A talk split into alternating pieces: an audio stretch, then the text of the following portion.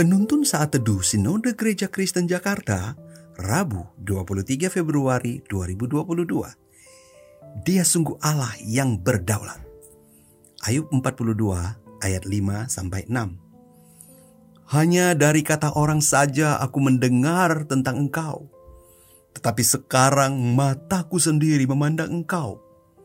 Oleh sebab itu, aku mencabut perkataanku dan dengan menyesal aku duduk dalam debu dan abu. Cinderella adalah kisah terkenal tentang seorang perempuan yang baik hati, jujur, rajin, dan tulus hati.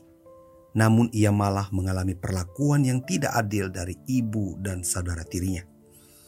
Kisah yang telah berulang kali diangkat ke layar lebar dengan berbagai versi ini telah banyak menginspirasi anak-anak Anak-anak menganggap bahwa Cinderella adalah pahlawan dan tokoh yang mereka banggakan. Anehnya, meskipun hidup Cinderella penuh dengan perlakuan tidak adil, namun tetap saja tokoh ini disukai anak-anak. Mengapa?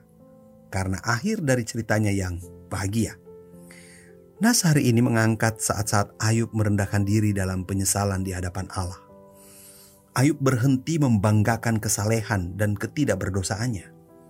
Di pasal-pasal sebelumnya, Ayub merasa tidak pantas mengalami pergumulan dan penderitaan. Ayub merasa sudah menjalankan hidup secara saleh dan benar.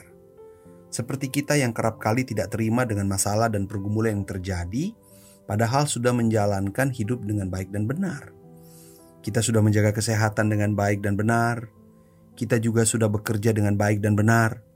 Kita menyangka bahwa semua itu tidak akan mendatangkan masalah dan pergumulan. Sesungguhnya kita mampu hidup saleh dan benar karena anugerah Allah. Jadi sesaleh apa pun hidup manusia di hadapan Allah ia tetap harus mengakui kekudusan dan kedaulatannya. Inilah langkah awal pemulihan Ayub. Ia mengakui bahwa hanya Allah saja yang benar dan berdaulat atas segalanya. Mari kita belajar dari kehidupan Kristus. Ia yang sungguh-sungguh saleh dan benar dalam hidupnya namun Yesus tidak pernah merasa tak pantas menderita dan mati di atas kayu salib. Bagaimana dengan kita? Saat kita masih merasa diri tak pantas mengalami pergumulan dan kesulitan di hidup ini, artinya kita belum berdamai dengan keadaan. Kita merasa bahwa keadaanlah yang salah, termasuk orang-orang di sekitar kita adalah penyebabnya.